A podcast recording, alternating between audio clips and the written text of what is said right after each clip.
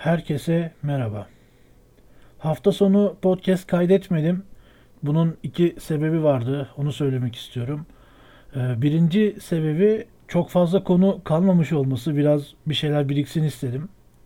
İkinci sebebi de biliyorsunuz hafta sonuna girerken İzmir'de iki büyük felaket yaşandı. Birincisi e, yanlış hatırlamıyorsam Bayraklı tarafındaki evlerin yıkılmasına sebebiyet veren deprem olayı. Bir diğeri de Seferihisar tarafındaki tsunami olayı. Şimdi bunlar gerçekten e, büyük, ciddi, insanlara e, zarar vermiş olan olaylar. Buradan da hani İzmir'den takipçilerimiz varsa, dinleyenlerimiz varsa e, geçmiş olsun dilemek istiyorum. Umarım çok büyük e, zararlar görmemişsinizdir. Yani haberleri az bir şey de olsa takip ediyorum. Çünkü haberlerde verilen ifadelere, sayılara çok fazla güvenmiyorum. Ama e, böyle ölüm döşeğinde olabilecekken kurtulmuş kişilerin haberlerini de e, maalesef yetişilemeyen ve kaybedilen kişilerin haberlerini de görüyorum. Bunlar gerçekten e, üzücü olaylar. Yani en azından İzmir için e, zor bir zaman. Umarım mümkün olan en kısa zamanda bu olayların e, sebep olduğu zararlar bir şekilde kapatılır. Bunun sorumluları da e, umarım en kısa zamanda tespit edilir ve e, hak ettiği cezaya ulaşır. Çünkü sene 2020 olmuş. Eğer bu depremlerde hala yıkılan binalar varsa ve söz konusu e, hala binaların güvenli olmamasına rağmen insanların bunun içerisinde yaşıyor olmasıysa yani bunun insani sorumluları var. Yani e, doğadan ziyade bir felaketten ziyade insan olan sorumluları vardır. Tabi ne kadar insanlar o biraz tartışılır. Neyse çok fazla uzatmayacağım. Çünkü ben bu konuşmanın galiba bir 10-12 kereden fazla tekrarını yaptım kendi kendime. Her defasında e, işin rengi başka yerlere kaymaya başlıyor ister istemez. Biliyorsunuz bu podcastlerin e, hedefi yani hobimiz ve hobimizle alakalı olacak şekilde insanların düşünce yapısı, davranış biçimi falan filan. Bu yüzden hani maksadımdan sapmak da istemiyorum. Sadece e, daha genel bir şekilde hani kimin nerede oturduğu konusunda çok fazla bir fikrim yok sonuçta.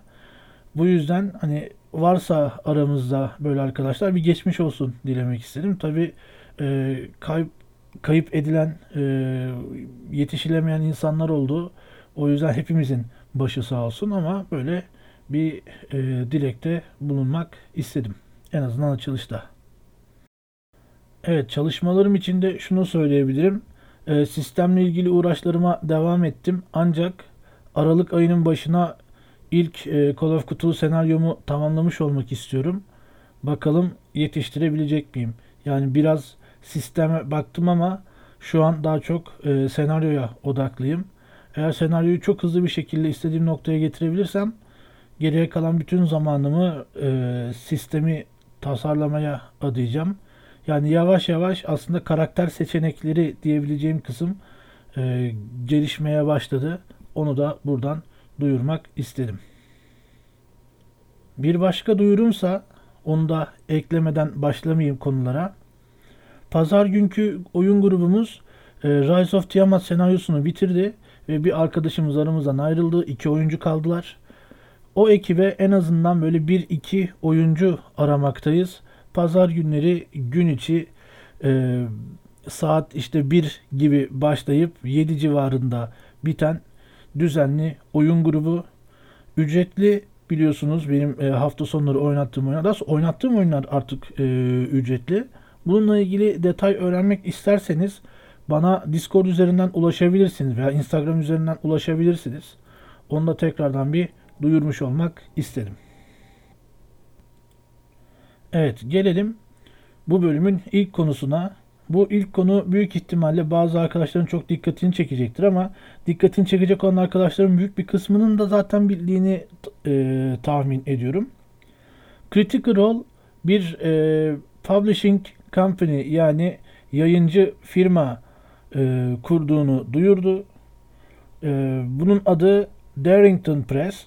Darrington Press üzerinden hem e, kutu oyunu, kart oyunu gibi e, tasarımlarını hem de rol yapma oyun tasarımlarını paylaşacaklar. Burada e, bildiğimiz kadarıyla e, board game olarak Ukotoa diye bir tane oyun var.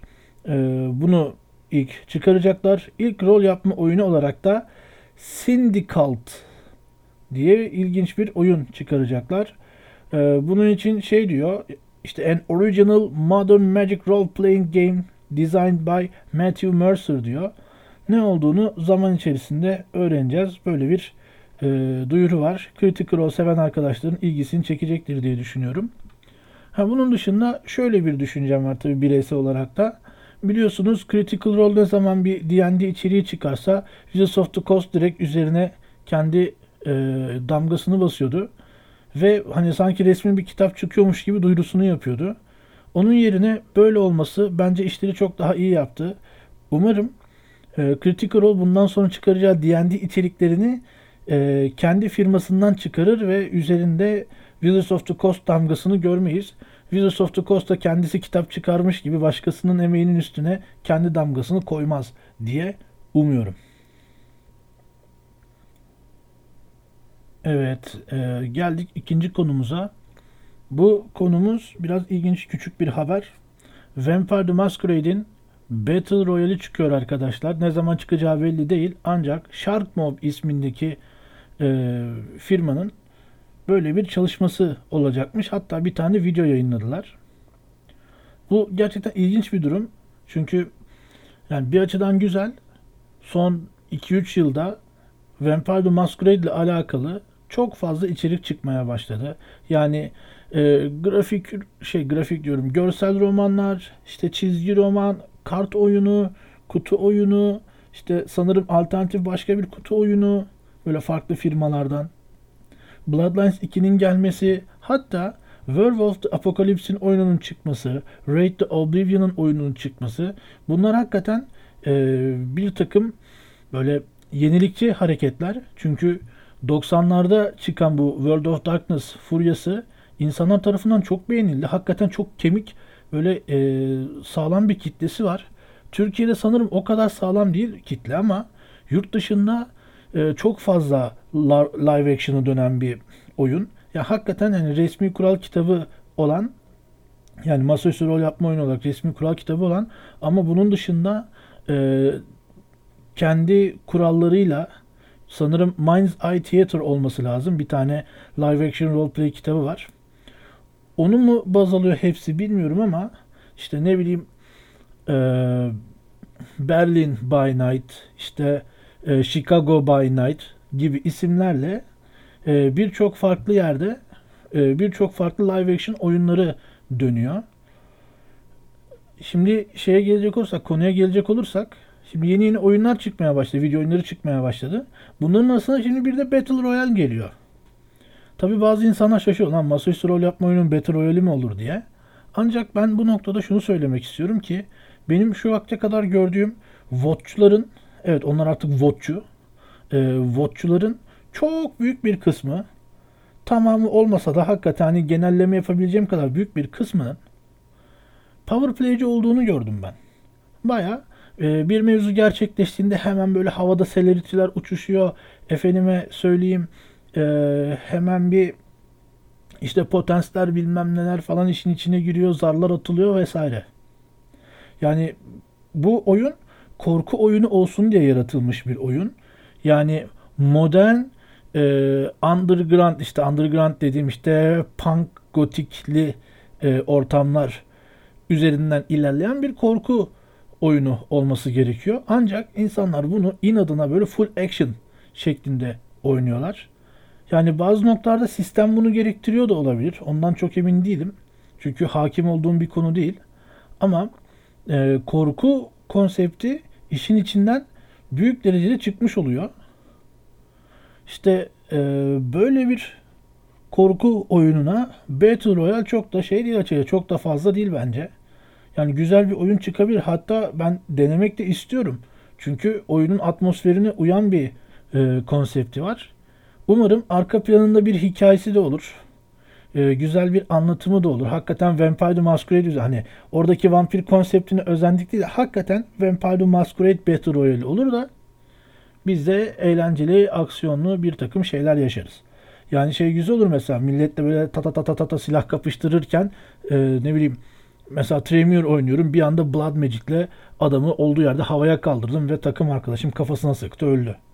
Mesela böyle şeyler olsa eğlenceli olabilir. Öte yandan şey de var. E, Vampire the Masquerade Bloodlines 2'nin sürekli bir gecikme yaşaması, kadrolardan birilerinin çıkması, başka birilerinin daha çıkması falan böyle durumlar da var. Bakalım onun video oyunu nasıl olacak? Yani son hali ne olacak acaba? Onu da merak ediyorum. Evet gelelim bir başka konuya. Call of Cthulhu yeni bir e, campaign kitabı çıkardı. Kitabın adı Children of Fear. Kendisi 1920'lerde e, Asya topraklarında geçen bir e, campaign. Söylediği kadarıyla e, 6 oyuncuya kadar destekliyor. Hem aksiyonu hem e, araştırması olan güzel, e, uzun 6 chapter'lık bir oyun. Hatta 8 chapter'a kadar gidiyor galiba ama 8 chapter'ın 8'i de oyun mu onu bilmiyorum. İçeriğini çok fazla incelemedim. İlginç bir e, konsepte benziyor. Yani bu şeyler e, Chaosium'daki abiler sürekli böyle farklı nokta. İşte Berlin Wicked City vardı mesela. En yakın zamanda çıkmış olan. Harlem Unbound vardı. Yani gittikçe böyle farklı farklı bölgelerle ilgili farklı hikayeler yazıp bunları paylaşıyorlar. Yani yayınlıyorlar. Bence bu gayet güzel bir şey. Yani bu şey gibi. E, sürekli mesela İstanbul dizisi izlemektense ne bileyim bir tane mesela Konya dizisi izlemek gibi. Yani büyük kanallarda öne çıkan bir dizinin Konya dizisi olması gibi. Ya da ne bileyim belki işte Erzurum dizisi olması gibi.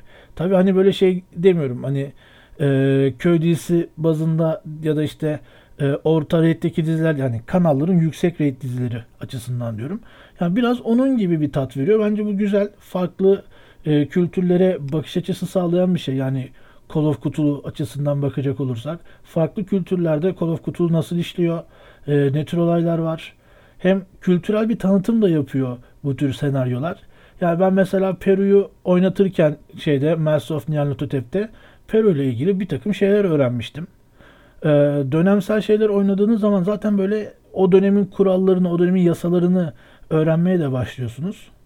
Ee, güzel bir yaklaşım. Bu arada kitabın e, görselleri de gayet hoş. Gerçi kapak biraz e, genel Call of Cthulhu tasarımlarından biraz farklı bir e, görünüme sahip. Ancak bunun da aslında biraz konsept çalışma olduğunu düşünebiliriz. Umarım oynama veya oynatma şansınız olur. Şimdi geldik son konumuza. Son konumuzda Dungeons and Dragons'ın bir live action TV serisi çıkacak. Yani en azından Hasbro'nun bununla ilgili bir çalışması var. Biliyorsunuz Hasbro çok çılgın çalışmalarıyla gündemimize gelmiş bir e, firma. Ve Dungeons and Dragons'ın bazı yayın hakları Hasbro'da. Özellikle böyle board game tadındaki içerikleri. Yani masaüstü rol yapma oyunu hala e, %100 Wizards of the Coast'ta diyebiliyorum. Şimdi kesin de konuşmayayım ama. E, biliyorsunuz Critical Role ve Adventure Zone e, animasyon serileri falan çıkardılar. Biraz belki onun gazı olabilir. Netflix'te Witcher çıktı. Onun gazı olabilir. Yani bir şey var. Nedir adı? Bir e, hype var. Sanırım Hasbro da hype trenine yapışmaya çalışıyor. Çünkü biliyorsunuz işte e, Amazon'un e, Lord of the Rings ve Wheel of Time e, çekimlerini de sürmekte.